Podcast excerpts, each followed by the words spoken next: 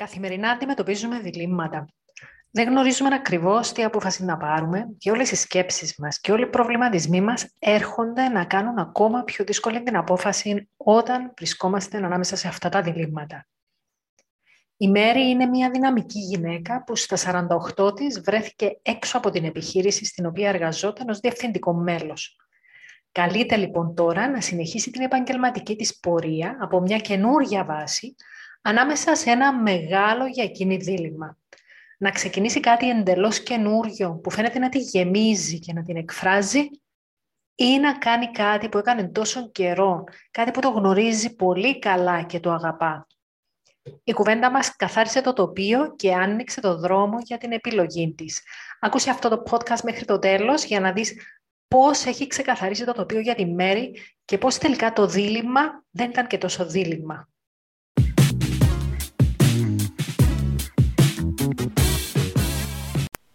Μέρη μου, σε χαιρετώ. Τι θέλεις να δουλέψουμε σήμερα, τι φέρνεις μαζί σου; Λοιπόν, ε, φέρνω κάποια διλήμματα που έχω σχετικά με τον επαγγελματικό μου τομέα. Έχω μία επιχείρηση, από την οποία όμως αυτό το καιρό εργάζομαι λιγότερες ώρες και από το σπίτι, επειδή έχω θέματα με τους συνεταίρους, που υπάρχει και συγγενική σχέση. Υπάρχει και μία ασθένεια, υπάρχει η προοπτική του θανάτου, ε, το οποίο σημαίνει ότι όλο αυτό συναισθηματικά εμπλέκεται. Όσον αφορά τη δική μου δυναμικότητα και το τι θέλω να κάνω και πώς θέλω να το δουλέψω, είναι πλήρως ε, καταρτισμένο και πολύ σωστά τοποθετημένο στο μυαλό μου, γιατί έχω και πολύ καλή ομάδα που ξέρω ότι θα το τρεξω Ο χρόνος τώρα εδώ, ε, επειδή είναι ωραίο να είσαι και σπίτι σου, είναι εκπληκτικό το ότι ασχολούμαι με την αυτοβελτίωσή μου και με την αυτογνωσία μου, και στο πίσω μέρος του μυαλού μου υπάρχει ότι πρέπει να αρχίσω να τακτοποιώ και το επαγγελματικό. Υπάρχει ώρα που θα πεινάσουμε. Με ό,τι συνεπάγεται αυτό. Δηλαδή, δεν θα μπορούμε να κινηθούμε από τη στιγμή που όλα στη ζωή είναι χρηματοοικονομικό πάρε-δώσε. Η μία εναλλακτική, ενώ ε, στον ένα τον συνέτερο, ο οποίος θα μου επιτραπεί να πω ότι έχει το ρόλο του δυνάστη, ε, ενώ του έκανα πρόταση για να φύγει από την εταιρεία, ενώ είναι ήδη στη σύνταξη, εδώ και 10 χρόνια έπειτα. Ε, και με πολύ καλό, δηλαδή να πληρώνεται αυτό που έπαιρνε το μήνα, να κάτσει και να ζήσει το υπόλοιπο της ζωής του όσο το απομένει, για να αναλάβουμε. Γιατί και λόγω ηλικία λάθη κάνει. Μαθάνε μέτρημα, μαθάνε στο πώς θα βγάλει τα κατασκευαστικά μέτρα, ο τρόπος που διαχειρίζεται ακόμα και τους πελάτες. Ε, δεν μπορεί να δεκτεί και ότι γερνάει συν την ασθενειά του. Απ' την άλλη, εγώ πλέον δεν μπορώ άλλο να ασχοληθώ με το συγκεκριμένο. Ε, μίλησα και ως κόρη και ως επαγγελματίας. Απορρίφθηκα. Ε, και στα δύο σκέλη. Οκ. Ε, το δίλημμα τώρα ποιο είναι; Για να ξανακάνω κίνηση, να του πω φύγει για να έρθω, δεν το κάνω. Γιατί είναι η ζωή του. Οπότε θα δεχτώ ότι αφού το αγαπάει πολύ, να μείνει σε αυτό που αγαπάει πολύ, μέχρι να αναπαυθεί. Ε, ο χρόνος όμως τώρα, όπως είπαμε, λειτουργεί η μία επιλογή που έχουμε με την ομάδα μου είναι να κάνουμε ακριβώς την ίδια δουλειά, σαν εργασία, τοπικά αλλού. Δηλαδή, η έδρα της επιχείρησης θα είναι αλλού. Okay. Ανοίγοντας ένα άλλο παράστημα, λοιπόν, κάνοντας ε, κάνοντας την ίδια δουλειά ε, ως καινούργια επιχείρηση. Ε, Τελείως άλλη επωνυμία, τα πάντα όλα καινούργια. Okay. Και η άλλη επιλογή ποια είναι λοιπόν; Η άλλη επιλογή είναι τώρα, τη στιγμή που έχω αρχίσει να ασχολούμαι ε, μελετώντας και για το coaching και με το, τη διατροφή. Είναι κάποια καινούργια μαθήματα που έχω κλείσει και σκεφτόμουν να συνδυάσω και τη φυσικοθεραπεία που έχω σπουδάσει, γνωρίζοντας και τη, ήδη την κινησιοθεραπεία. Μου πέρασε από το μυαλό να έκανα μία στροφή προς το health coaching. Okay. Δηλαδή, τελείως καινούριο. Τελείως. Δηλαδή, στο ένα έχω γνώσεις, δηλαδή είναι τα φυσικά εμπόδια που θέλω να συναντήσω, το άλλο είναι κάτι τελείως, τελείως καινούριο, ότι υπάρχει αγάπη για τον άνθρωπο, υπάρχει, το οποίο το έχω καταλάβει και μέσα από τον εθελοντισμό μου και μέσα από την εργασία μου από την ψυχοθεραπεία. Βέβαια είναι ένας τελείως καινούριος κλάδος και δεν το ξέρω καθόλου. Και δεν ξέρω και εκεί το χρονικό περιθώριο, ούτε καν πώς θα στηθεί. Mm. βασικές γνώσεις. Μετά στο κενό. Okay. Είμαι λοιπόν ανάμεσα σε δύο πράγματα. Είμαι ανάμεσα σε αυτό που έκανα τόσο καιρό και το έκανα πολύ καλά και ξέρω πώς να το κάνω. Ναι. Και πάω και το κάνω copy-paste. Οπότε, day one, ξέρω τι θα αντιμετωπίσω. Day one, ξέρω, ξέρω τη δουλειά, ξέρω πώς θα το αντιμετωπίσω, ξέρω τι έχω να κάνω. Και ε, ε, δεν γνωρίζω το οικονομικό κομμάτι που, που θα σταθεί, ε, αλλά ε, γνωρίζω πάρα πολύ καλά πώς να κάνω και τη δουλειά.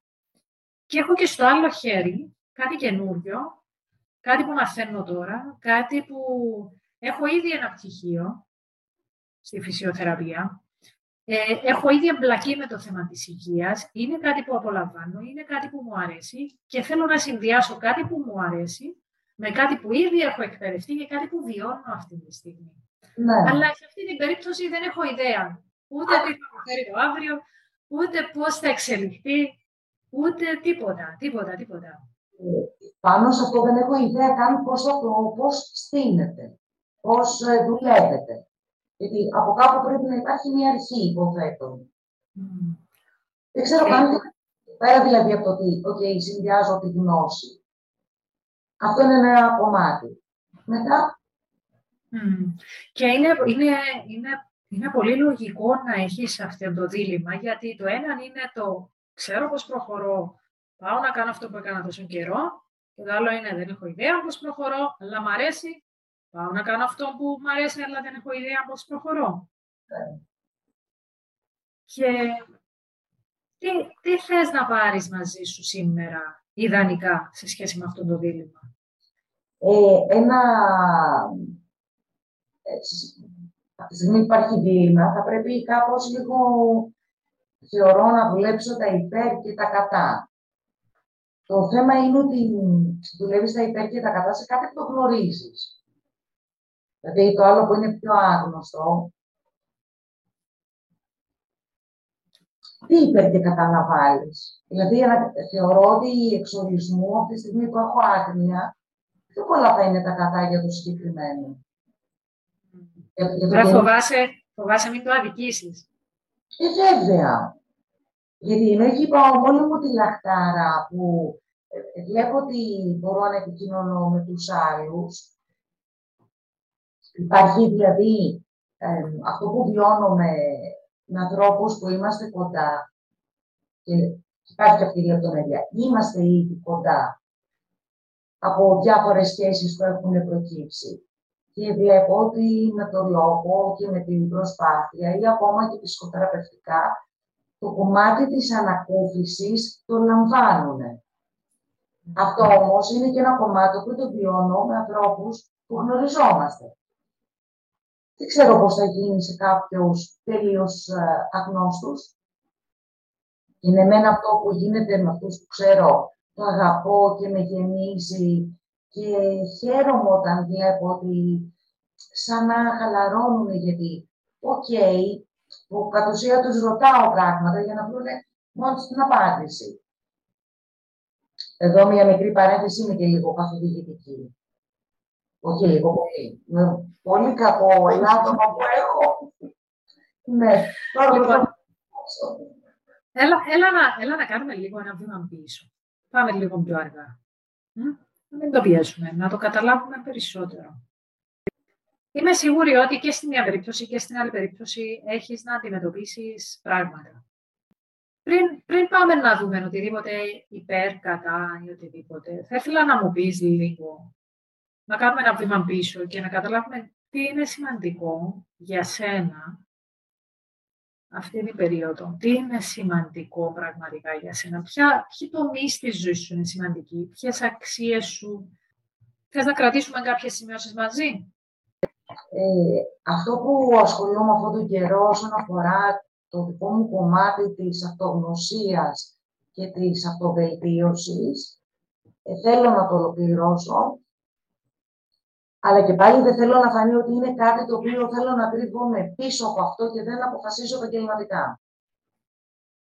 Okay.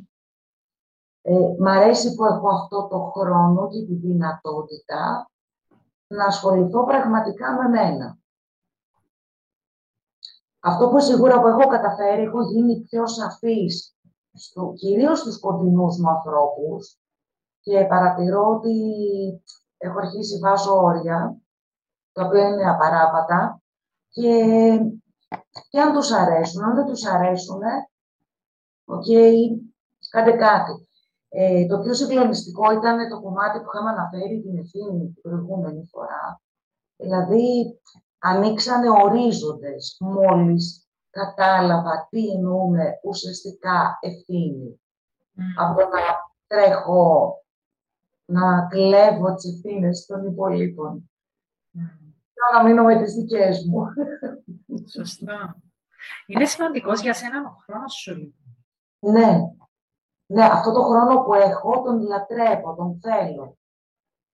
Αυτό το χρονικό διάστημα. Okay. Είναι σημαντικός ο χρόνος μου και μεγαλώνοντας, όσο μεγαλώνουμε εμείς οι άνθρωποι, ο χρόνος μας γίνεται ακόμα πιο σημαντικός. Ναι. Και ακόμα πιο ουσιαστικός και τον επενδύουμε πιο προσεκτικά. Ακριβώς, ακριβώς, ακριβώς. Okay. Τι άλλο είναι σημαντικό για σένα; Αυτό που έχω βιώσει πολύ έντονα αυτές τις μέρες, ε, τώρα είναι και ίσως και λόγω των γιορτών.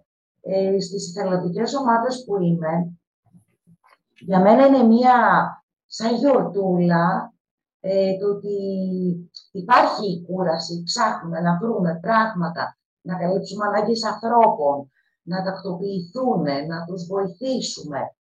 Όλο αυτό έχει μία γλυκιά κούραση, γιατί έχει κούραση, είσαι στους δρόμους, τρέχεις, οργανώνεις, ε, δουλεύεις ομαδικά, γιατί άμα δεν δουλεύεις ομαδικά δεν γίνεται τίποτα.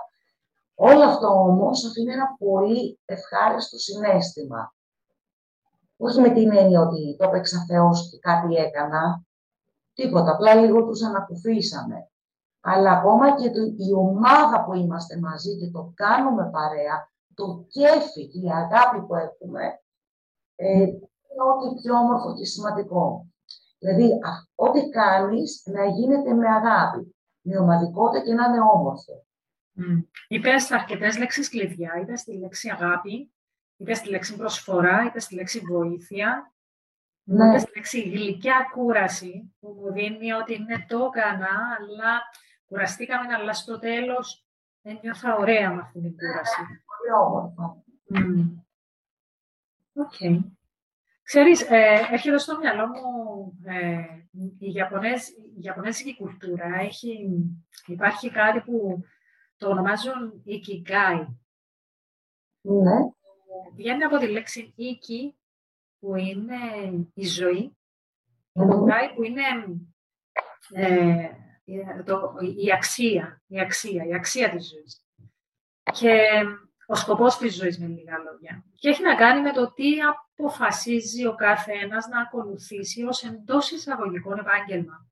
Ναι. όταν, λες, όταν λέει βρεις, ε, όταν οι Ιαπωνέζοι λένε όταν το βρεις αυτό και το κάνεις τρόπος ζωής, γιατί τρόπος ζωής είναι, και σου φέρνει και χρήματα, τότε δεν δουλεύεις ποτέ.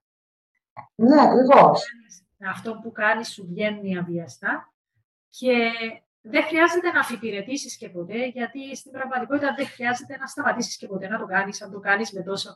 Και μου έρχεται λίγο στο μυαλό αυτό που είπες προηγουμένως για αυτό το συνέδερο σου που αν έχω βρει αυτό που τότε νιώθω ότι ίσως να μην θέλω και ανεξάρτητα αν αυτό έχει να κάνει με, το, με τις απόψεις, με το χαρακτήρα ή με οτιδήποτε, αλλά αν τελικά το έχω βρει, ίσως να μην θέλω να το αποχωριστώ κιόλας καμιά φορά, γιατί πλέον είναι τρόπος ζωής. Και αυτό από πού προκύπτει; Προκύπτει από τέσσερα πράγματα λοιπόν και θα στα πω και θα μου πεις τι σου, τι, τι, τι σου έρχεται στο μυαλό. Προκύπτει από τέσσερις πυλώνες. Ο πυλώνας ένα είναι τι αγαπώ να κάνω. Τι αγαπώ, τι, τι, τι, τι, μου αρέσει, τι απολαμβάνω και τι αγαπώ να κάνω. Ο δεύτερος πυλώνας έχει να κάνει με το τι, τι, ποια είναι τα δυνατά μου χαρακτηριστικά, ποιες είναι οι δεξιότητες μου, σε ποια πράγματα είμαι καλή. Ωραία. Ο τρίτος πυλώνας έχει να κάνει με το τι χρειάζεται ο κόσμος, τι χρειάζεται ο κόσμος, είτε αυτός ο κόσμος είναι, είναι ολόκληρος ο κόσμος, είτε αυτός ο κόσμος είναι η κοινότητα στην οποία ζω, είτε αυτός ο κόσμος είναι μια αγορά, είτε αυτός ο κόσμος είναι μια πόλη. Τι χρειάζεται ο κόσμος, αν είναι κάτι που το χρειάζεται, γιατί πολλές φορές καταλήγει, πόσες φορές έχουμε δει επιχειρηματίες να φτιάχνουν, να φτιάχνουν ένα προϊόν και κανένας να μην το χρειάζεται τελικά. Γιατί το είχαν ιδέα και το είχαν έτσι μια πολύ καλή ιδέα και λέει, Α, θα φτιάξουμε αυτό. Και τελικά αυτό μπορεί να μην το χρειάζεται ο κόσμος. Ναι. Άρα είναι σημαντικό το τι χρειάζεται ο κόσμος. Και ένα τέταρτο κομμάτι έχει να κάνει με το αν μπορώ να πληρωθώ γι' αυτό. Αν μπορώ να πληρωθώ γι' αυτό. Γιατί μπορεί να είμαι καλή σε κάτι, μπορεί να μου αρέσει, να το αγαπάω, να το χρειάζεται και ο κόσμος, αλλά να μην θέλει κανένας να πληρώσει γι' αυτό. Να υπάρχει και στη φύση είναι εξελεύθερη. Ε, αν, αν, δεν μπορώ να πληρωθώ γι' αυτό, τότε μπορεί να είναι το πάθος μου, μπορεί να είναι το χόμπι μου, μπορεί να είναι ε, οτιδήποτε άλλο, αλλά αν δεν μπορώ να πληρωθώ, δεν μπορεί να είναι, ε, δεν μπορεί να είναι και επάγγελμα. Λοιπόν, αυτό το σχεδιάγραμμα μπορείς να το βρεις, είναι, είναι πολύ εύκολο να το ψάξεις και να το βρεις, είναι πολύ ωραίο, αλλά ε, τι σου λέει, τι, σου, τι σκέψη σου φέρνει αυτό, πώς κάθεται σε σένα σε σχέση με αυτό που συζητάμε; Μέχρι και το 4, δηλαδή στο 1, 2, 3, ε, θεωρώ ότι και τα δύο επαγγέλματα και τα αγαπώ. Έχω δυνατά σημεία σε αυτά. Μάλλον, δεν θέλω να είμαι απόλυτη. Ε, και ο κόσμος χρειάζεται. Ναι, και τα σπίτια του να φτιάχνει, γιατί όλοι θέλουν να φτιάξουν και κάτι όμορφο για να ζησουν ε, και ο κόσμος πολύ χρειάζεται να ανακουφίζεται ε, ψυχή και σώμα. Γιατί είναι ένα γενικότερο, δηλαδή όπω κατάλαβα ότι εγώ αυτό με στιγωνόμουν, ε, το κάνουμε πολύ τελικά. Ε, τώρα, το αν θα μπορώ να πληρωθώ γι' αυτό. Στο επάγγελμα, το, στα ξελουργικά, για να είμαστε με μία λέξη για να είναι πιο οδηγητό. Ε, επειδή είναι δεδομένο ότι ο άλλος θέλει να φτιάξει πούμε, μία κουζίνα, θα την φτιάξω θα το σχεδιάσω, θα την τοποθετήσουμε, θα πληρωθούμε. Αυτό είναι ένα δούνε λαβίν το οποίο γίνεται χρόνια και εντάξει, δεν έχει ακουστεί ποτέ ότι δίνουμε τσάπα κουζίνες. Παράδειγμα, είναι το αυτονόητο ότι η συγκεκριμένη παροχή θα πληρωθεί. Στο άλλο το κομμάτι, επειδή ακόμα από ό,τι βλέπω και από το περίγυρο, ε, ο Έλληνας γενικότερα έχει μια πολύ κακή νοοτροπία από το να πάει σε έναν ψυχίατρο, ένα ψυχολόγο, μέχρι ένα life coach. Γιατί κατέχει την απόλυτη αλήθεια σε όλα και μπορεί να τα κάνει μόνος του. Ο Έλληνας είναι πολύ σπούδαστο στο μυαλό του και τα ξέρει όλα. Τώρα δηλαδή είναι η γενιά των λιμοξιολόγων, παράδειγμα. Εντάξει, χορτάσαμε. ε, ε, όλα αυτά τα συγκεκριμένα είναι πάρα πολύ ωραία γιατί βοηθούν ουσιαστικά κάποιον ε, να βελτιωθεί, να κάνει κάτι καλύτερο στη ζωή του. Εκεί τώρα μπαίνει το εγώ τους, μπαίνει η άγνοιά τους, μπαίνει το ότι όντως οικονομικά είναι όλοι ζωρισμένοι και δεν θα διαθέσουν γι' αυτό. Άρα δεν υπάρχει μια πεποίθηση ότι ο Έλληνας δεν θα πληρώσει για αυτό που θέλω να κάνω. Όχι. Ο, ο Έλληνας γενικότερα έχει μετατραπεί σε έναν απίστευτο τσαπατζή. Αυτό λοιπόν, εσύ Μέρη, να σε ρωτήσω. Μπορούμε να το γνωρίζουμε με βεβαιότητα για όλους τους Έλληνες; Αναφέρομαι στο κομμάτι, επειδή μένω στην Αττική, που είναι σαν να λέμε η πλειοψηφία του κόσμου, ε, δυστυχώς είναι πολύ μεγάλο το ποσοστό. Και αν αυτό είναι... Τώρα θα σε κάνω λίγο challenge. Ναι. Θα σε κάνω λίγο challenge. Ε, είναι, ξέρεις, το, υπάρχουν τα φίλτρα μέσα μας και τα φίλτρα που βλέπουμε τα πράγματα και οι περιθύσεις μας με βάση τι έχουμε βιώσει ο καθένας. Ναι, ναι, ναι. Αν εγώ, για παράδειγμα, έχω πολλούς ανθρώπους που συνεργαζόμαστε και είναι από την Ελλάδα και πληρώνουν κανονικά, για μένα αν έχω άλλη εικόνα, αν αυτό που έχεις δει έχεις φτιάξει άλλη εικόνα και φτιάχνουν γενικότερα πεπιθήσεις. Ο άνθρωπος φτιάχνει πεπιθήσεις. Ναι. Μπορώ να γνωρίζω με βεβαιότητα ότι όλοι οι Έλληνες συμπεριφέρονται με αυτόν τον τρόπο; Το όλοι είναι, ήταν υπερβολικό σχήμα λόγου. Δεν είναι όλοι αλλά είναι μεγάλο το δείγμα και από διάφορες κοινωνικές ε, πιθανά κατατάξεις που θα έχουν ε, και νοοτροπίες και ηλικίες. ένα πρώτο παράδειγμα, το είχα βιώσει στο στη ψυχοθεραπεία. Πονάς, άρα πρέπει να κάνεις κάτι για τον πόνο σου. Έχεις ένα τύχημα, έχεις ένα χειρουργείο.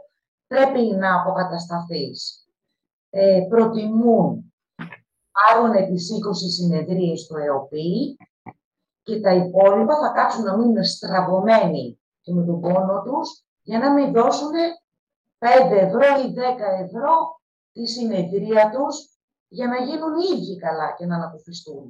Okay. Αυτή λοιπόν η πεποίθηση πώς εξυπηρετεί; Όχι, αυτό δεν είναι ότι με εξυπηρετεί. Αυτό μάλλον με, με κρατάει πίσω. Δεν με εξυπηρετεί. Είναι κάτι το, το, έχω δει, αλλά με κρατάει πίσω. Okay. Άρα αυτό λοιπόν είναι ένα φίλτρο και μια πεποίθηση. Ναι. Και για κάποιο λόγο κάτι, κάτι σε εξυπηρετεί. Τώρα θα, θα σκεφτείς, μα πώς γίνεται να με εξυπηρετεί; Αφού με κρατάει πίσω, πώς γίνεται να με εξυπηρετεί; Ε, αυτό που κάνουμε και αυτό που πιστεύουμε και αυτά που λέμε, δεν τα λέμε επειδή θέλουμε να μας κρατήσουμε πίσω συνειδητά, τα λέμε γιατί για κάποιο λόγο μας εξυπηρετούν. Αν σε εξυπηρετεί με κάποιον τρόπο που μπορείς να φανταστείς, τι μπορεί να είναι αυτό; Το πρώτο που μου ήρθε στο μυαλό είναι να με κρατήσει πίσω. Ε, ε, να έχω μία δικαιολογία για να κρυφτώ. OK. Okay. Μου δίνει λοιπόν, κοίτα, βλέπεις, μου δίνει μια δικαιολογία για να μπορέσω να κρυφτώ. Wow, από τι να κρυφτείς; Από το φόβο και το φόβο. Το φόβο της αποτυχίας στο καινούριο. Μου δίνει μια δικαιολογία για να μπορέσω να κρυφτώ πίσω της. Γιατί αν, αν οι Έλληνες έχουν να πληρώσουν, αν οι Έλληνες δεν είναι τσαπατσίδες, τότε εγώ μπορεί και να πρέπει να το κάνω και να το κάνω, μπορεί και να μην πάει καλά.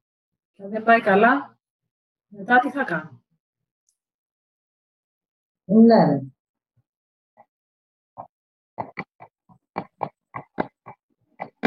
Ε, ε, τα σημειώνω και εγώ, γι' αυτό υπάρχει αυτή η πάυση. Ε, Οπότε σε αυτή την περίπτωση, το, ο τέταρτος πυλώνας, στο αν μπορώ να πληρωθώ γι' αυτό. Ας το να κάτσει λίγο, πριν πάμε, πριν πάμε εκεί, ας το να κάτσει λίγο αυτή η επίγνωση. Ναι. Έλα να την αφήσουμε να κάτσει λίγο. Mm. Να την καταλάβουμε καλύτερα, να νιώσουμε καλύτερα αυτό που μόλις είπαμε. Είναι αλήθεια αυτό, πόσο, πόσο αλήθεια είναι; Ε, το πιστεύω ότι είναι αλήθεια. Ε, επειδή είχα και το λέω εύκολα, ε, επειδή πολύ συχνά παλιότερα επέτρεπα να μου λένε ότι ό,τι κάνω είναι αποτυχημένο, άχρηστο και και και. Οπότε τώρα που έχω την επιλογή και η επιλογή είναι δικιά μου, ναι. αν επιλέξω κάτι και τελικά δεν πάει πολύ καλά, θα τους επιβεβαιώσω. Ναι, μπορεί τελικά να κρύβεται αυτό ενδόμηχα. Αυτό ενδόμηχα ή το ότι η αυτοπεποίθησή μου δεν είναι αρκετά, σίγουρα δεν είναι καλά στερεωμένη. Γιατί τώρα προσπαθώ λίγο να δουλέψω με όλα αυτά. Σίγουρα η αυτοπεποίθηση είναι αυτό που λέω εγώ στα πατώματα ακόμα. Και έχεις περάσει πολλά, ρε Σημερία, έχεις περάσει πολλά από την προηγούμενη κουβέντα που κάναμε, μου έλεγες ότι όσο, όσο δύσκολο ήταν για σένα να ακούς πράγματα που δεν, δεν σε χαρακτήριζα ναι. σε αυτή την πορεία. Και όταν τα ακούω και τα ξανακούω και τα ξανακούω, πολλές φορές τα πιστεύω κιόλας και μεγαλώνοντας τα πιστεύω κιόλας. Ναι. Άρα αυτό μου κάνει ακόμα πιο δύσκολη την πορεία μπροστά. Δύσκολο, μεν, όχι ακατόρθωτο. Mm. Ξέρω τώρα που έχω πάρει μπρος, νομίζω ότι θα τσουλήσω. OK. okay. Ας υποθέσουμε λοιπόν, χωρίς να γνωρίζουμε, ας, υπο, ας, ας βγάλουμε αυτό το, αυτό το, αυτή την πεποίθηση από τη μέση, ότι οι Έλληνες δεν έχουν να πληρώσουν, ότι οι Έλληνες δεν θέλουν να πληρώσουν, ότι είναι όλοι τζαμπατζήδες. Από τα 10 εκατομμύρια, εγώ δεν θέλω 10 εκατομμύρια πελάτες. Σίγουρα. Δεν θα μπορώ να τους διαχειριστώ, ξέρεις. Ε, ας, ας, ας υποθέσουμε ότι βγαίνει αυτό από τη μέση. Ναι. Τι άλλο μένει; Έχεις ακόμα, έχεις ακόμα, ένα, έχεις ακόμα αυτό το δίλημα. Και αυτό έχει φύγει λίγο από τη μέση. Το έχουμε παρκάρει για λίγο. Μπορεί να είναι μπορεί να είναι ένα φίλτρο. Ναι, αλλά το παρκάρουμε. Έχουμε ένα δίλημα. Τι άλλο μένει σε αυτό το δίλημα; Να φύγει αυτό από τη μέση. Ε, εδώ έχω και έναν ε, λίγο ηθικό ενδιασμό. Ε, όσον αφορά το ταξιδιωτικά, δεδομένου ότι ναι, μεν θα στηθεί κάτι καινούριο, εταιρεία νέα όλα καινούρια, ε, η αλήθεια είναι ότι μου περνάει από το μυαλό ότι είναι σαν να έρχομαι σε σύγκρουση έτσι, όχι απλά με την παλιά εταιρεία από την οποία προέρχομαι και με την ίδια την οικογένεια. Σαν να λέμε τους κλέβω πελάτες. Είναι, ε, αυτό το ηθικό υπάρχει για να μην κρίνεις, το οποίο προσπαθώ να το ισορροπώ, γιατί το συζητάμε αρκετά με τον άντρα μου, ότι νομίζω ότι ε, ο καθένας εκμεταλλεύεται τις ευκαιρίες που έχει στη ζωή του και δεν είναι θέμα ότι πάμε για να βγάλουμε το μάτι του άλλου. Εκμεταλλευόμαστε αυτό που ξέρουμε να κάνουμε καλύτερα και ούτως ή άλλως αφού υπάρχει και αγάπη για το επάγγελμα και δημιουργικότητα ε, και πολύ ωραίες ιδέες και πολύ ωραίες επικοινωνίες και με τους πελάτες και με αρχιτέκτονες και με μηχανικούς, με τα πάντα. Άρα αυτό το ταλέντο που έχουμε και το χάρισμα, μαζί με την αγάπη που έχουμε γι' αυτό, γιατί να μην το προχωρήσουμε. Ε, και είμαστε, και αυτά τα λέω εγώ, στον άτομο, μόνη μου, ε, μπαίνει που και που και αυτό το αγκαθάκι είναι ηχικό δίλημα. Μήπως και εκεί πάω εγώ να βάλω εμπόδιο σε μένα. Okay. Με ποιον τρόπο λοιπόν μπορείς να βάζεις εμπόδιο σε σένα; Α, εννοείς ότι αναρωτιέσαι αν τελικά, αν ναι. αναρωτιέσαι αν τελικά είναι ηθικό δίδαγμα ή αν, ή αν είναι πάλι κάτι που βάζω εγώ σε μένα. Ναι. Ωραία. Ας το αναγνωρίσουμε λοιπόν και αυτόν ότι υπάρχει. Ναι, Ένα, ένας, ένας ηθικός ενδιασμός που ίσως έρθω σε σύγκρουση με την οικογένεια, ίσως έρθω σε σύγκρουση με αυτό που δούλευα τόσο καιρό, που έκανα τόσο καιρό, Ας το αναγνωρίσουμε ότι υπάρχει και στο πάρουμε, να το παρκάρουμε εκεί μαζί με την άλλη την Ωραία. Το παρκάρουμε λοιπόν, το βάζουμε στην άκρη για αυτό. Εξακολουθούμε να έχουμε το δίλημα. Τι μένει; Να πω μία μέση οδό που σκέφτηκα. Για πες. Για πες. Να ξεκινήσουμε το καινούριο, ε, που ούτως ή άλλως δεν θα είναι ότι εγώ θα είμαι μόνο θετικό, θα υπάρχουν η υπόλοιπη ομάδα, οπότε θα το τρέξουμε όλοι μαζί. Το οποίο σημαίνει ότι η εργασία θα είναι μοιρασμένη. Ε, και παράλληλα να αρχίσω να χτίζω το άλλο κομμάτι. Ε, αφού τους ή άλλως και στα κομμάτια, ακόμα και της εκπαίδευσής μου, θέλω χρόνο. Ε, οπότε, πώς θα ήταν καλύτερα να το και ίσως πιο ξεκούραστα, όχι ξεκούραστα, λάθος, ε, με περισσότερη ασφάλεια. Mm. Δηλαδή, καλύπτεται το οικονομικό του, ναι, μπορώ να ζήσω, γιατί εργάζομαι εκεί. Ε, κάλλιστα μπορώ να βάλω τα όρια μου, παιδιά, που δουλεύω σε εσάς τέσσερις ώρες, τις υπόλοιπες εκπαιδεύομαι ή κάνω κάτι άλλο. Και να αρχίσω σιγά σιγά να το χτίζω. Άρα τελικά δεν χρειάζεται να επιλέξω το ένα εις βάρος του άλλου. Μπορώ να δημιουργήσω και μια τρίτη λύση, που είναι ξεκινάω το ένα, που ξέρω να το κάνω πάρα πολύ καλά, έχει εκεί η ομάδα στημένη, υπάρχει εκεί, δεν θα είμαι full time εκεί, αξιοποιώ το χρόνο μου σε κάτι που ήδη γνωρίζω και αξιοποιώ και τον υπόλοιπο χρόνο να δουλέψω με τον εαυτό μου, να χτίσω την αυτοπεποίθησή μου, να χτίσω όλη αυτή τη, τη δουλειά που κάνω με τον εαυτό μου και να με προετοιμάσω και να προετοιμάσω το έδαφος για το άλλο που θέλω να κάνω. Ναι. Μόλις παρκάραμε πράγματα. Είδες τι έγινε; Ναι. Είδες τι έγινε μόλις παρκάραμε πράγματα; Ωραία, ωραία. Ε, ναι.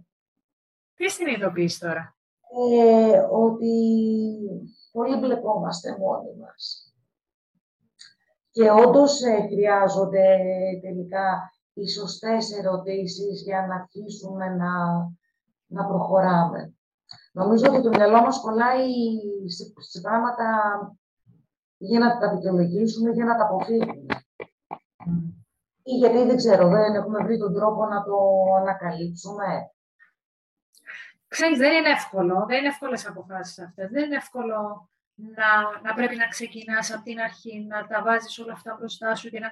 Καμιά φορά όμως είναι αυτό που είπες, αγαπημένη μου, μπλεκόμαστε μόνοι μας. Ναι. Μπλεκόμαστε μόνοι μας. Και μόλις παρκάραμε πράγματα, μου λες, «Ε, εσύ να σου πω, να σου πω μια τρίτη ιδέα.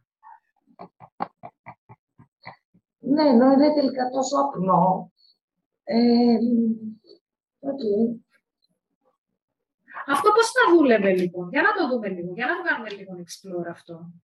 Πώς θα δούλευε, έτσι σαν, αν, αν του βάζαμε λίγο, λίγο να, του φτιάξουμε, να το κάνουμε λίγο, να του δώσουμε λίγο μορφή. Ναι. Ποια, θα ήταν, ποια θα ήταν τα επόμενα σου βήματα, πώς θα το, πώς θα το φτιάχνεις λίγο μπροστά αυτό; Έχω το ένα το κομμάτι το οποίο, εφόσον είμαστε τρεις, μπορούμε να ξεκινήσουμε σιγά σιγά να ετοιμάζουμε το χώρο γιατί είναι μια δουλειά που απαιτεί χώρο. Τον έχουμε το χώρο, θέλει μια σχετική προετοιμασία, ε, να μπουν κάποια μηχανάκια και αυτά. Ε, πελατολόγιο υπάρχει, οπότε είναι κάτι το οποίο δεν τρομάζει κανέναν μας στο συγκεκριμένο. Ε, πάνω στη συγκεκριμένη δουλειά είμαστε τόσο σίγουροι για τις ικανότητες και τις δεξιότητες που έχουμε, είναι το μόνο πράγμα που μας έχει προβληματίσει. Δηλαδή, πιο πολύ μας προβλημάτισε τι θα κάνω σε εκείνο το σημείο της οροφής που θέλει η επισκευή και πόσα φώτα να βάλω, ε, παρά το αν θα βρω πελάτες και δουλειά. Ε, είμαστε πολύ σίγουροι γι' αυτό. Και ότι δεν υπάρχουν. Και ξέρεις τώρα που μιλάς, μιλάς με μια πολύ διαφορετική αυτοπεποίθηση γι' αυτό. Φαίνεται ότι το ξέρεις πολύ καλά αυτό το κομμάτι. ναι, πάρα πολύ. Ε, και, και, η ενέργεια σου είναι, είναι ωραία, που μου δίνει την αίσθηση ότι όχι μόνο το ξέρεις, αλλά τα αγαπάς κιόλας. Πολύ, πάρα πολύ. Πάρα πολύ. Δηλαδή, στο κομμάτι, επειδή είμαι πιο πολύ στο να μετράω και να σχεδιάζω, ε, και χωρίς την υπόλοιπη ομάδα, πάνω σε αυτό το κομμάτι, εγώ με το πρόγραμμα του σχεδιασμού που γνωρίζω, ξέρω ότι μπορώ να πιώσω δουλειά οπουδήποτε αλλού. Ε, το πρόβλημα αν θα είμαι αφεντικό ή υπάλληλο. Μου είναι παγερά διάφορο. Ούτε και ο μισθός. το, το ποσό του μισθού που αγωνιούν. Ε, πλέον το νούμερο ένα είναι αυτό που κάνω να μου αρέσει. Mm. Και αν δεν μου αρέσει, ε, εκατομμύρια να μου δώσει, δηλαδή όπως πούμε σπούδασα λογιστική και δεν μου άρεσε καθόλου, γιατί πέριψα με τη μία, δεν θα μπορούσα να κάνω κάτι που δεν το θέλω. Mm, έτσι είναι, έτσι είναι Μέρη μου. Τι παίρνεις μαζί σου σήμερα; Μου είπες ότι θέλω, έχω ένα δίλημα. Ξεκινήσαμε και μου λες, Βάσο, έχω ένα δίλημα. Πού είμαστε, τι παίρνεις ε, Ότι δεν είναι δίλημα. Ε, ε, είναι πράγματα τα οποία ε, υπάρχει και ο τρόπος να δουλευτούν παράλληλα, αυτό το χρόνο πλέον και τα όρια μου μπορώ να τα καθορίσω. Οπότε μπορώ να δουλέψω και τα δύο και μάλιστα και χωρίς άγχος. Χωρίς καθόλου άγχος. Και να πω τώρα και την αλήθεια. Επειδή μου αρέσει πάρα πολύ ο τρόπος στον οποίος συνεργαζόμαστε και έτσι όπως με βοηθάς και με ξεκλειδώνεις, ε, να είσαι σίγουρη ότι οπουδήποτε κολλήσω, εγώ θα σε ξαναενοχλήσω. και τα προγράμματα, γιατί εντάξει, ακόμα είμαι στην αρχή, έχω πολύ πράγμα ακόμα να δουλέψω. Ε, οπότε, νο, πώς το λένε, έχω ένα καλό φίλο τώρα. Να είσαι καλά, να είσαι καλά, Μερικού. Είναι πολύ σημαντικό ε, να το έχεις, ένα καλό φίλο. Είναι σημαντικό να έχεις ανθρώπους που να, να μπορούν να σε βοηθήσουν να δεις καθαρά μπροστά και καμιά φορά μπερδευόμαστε μέσα στις σκέψεις μας. Είναι το πιο φυσιολογικό πράγμα στον κόσμο. Το πιο φυσιολογικό πράγμα στον κόσμο. Και να μπορώ να, μπορώ να έχω διάβγεια και να ξεκλειδώνεται ο δρόμος μπροστά μου και να βλέπω πιο καθαρά. Πόσο, πόσο, πόσο τεράστιο είναι το να μπορώ να βλέπω πιο καθαρά και να λέω τώρα που δεν έχει τίποτα μες στη μέση, τώρα που τα παρκάραμε όλα, ναι. Ξέρω τι θα κάνω. Θα κάνω ένα, δύο, τρία. Θα κάνω αυτό. Ναι, πολύ ωραίο. Πάρα πολύ. Είναι οι δύο φορές που έχουμε μιλήσει κουρτικέ. ε, με τελείως άλλο, συνεχίζεις μάλλον, τελείως διαφορετικά.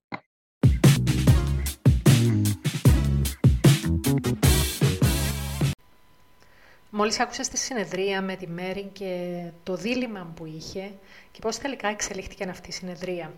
Το podcast αυτό αποτελείται από πραγματικούς εθελοντές με πραγματικά θέματα που φέρνουν μαζί τους σε κανονικές συνεδρίες coaching. Αν θέλεις και εσύ να είσαι ένας εθελοντής για τα επεισόδια του Coaching Conversations, θα χαρώ να μου στείλεις μήνυμα και να κανονίσουμε το ραντεβού μας.